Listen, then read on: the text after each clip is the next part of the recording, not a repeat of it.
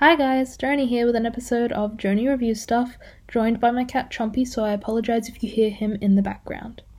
Our review today will be on cotton candy grapes, a rare, delicious, sweet grape only available once or twice a year here in Australia. These grapes are the most delicious fruit I've ever had. The flavour is genuinely almost identical to fairy floss, and the way these grapes are made is super interesting.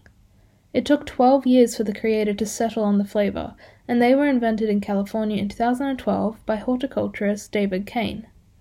These grapes are available around the world, but at different seasonal times, of course. They also are sweeter than usual grapes, at around 12% more sugar content.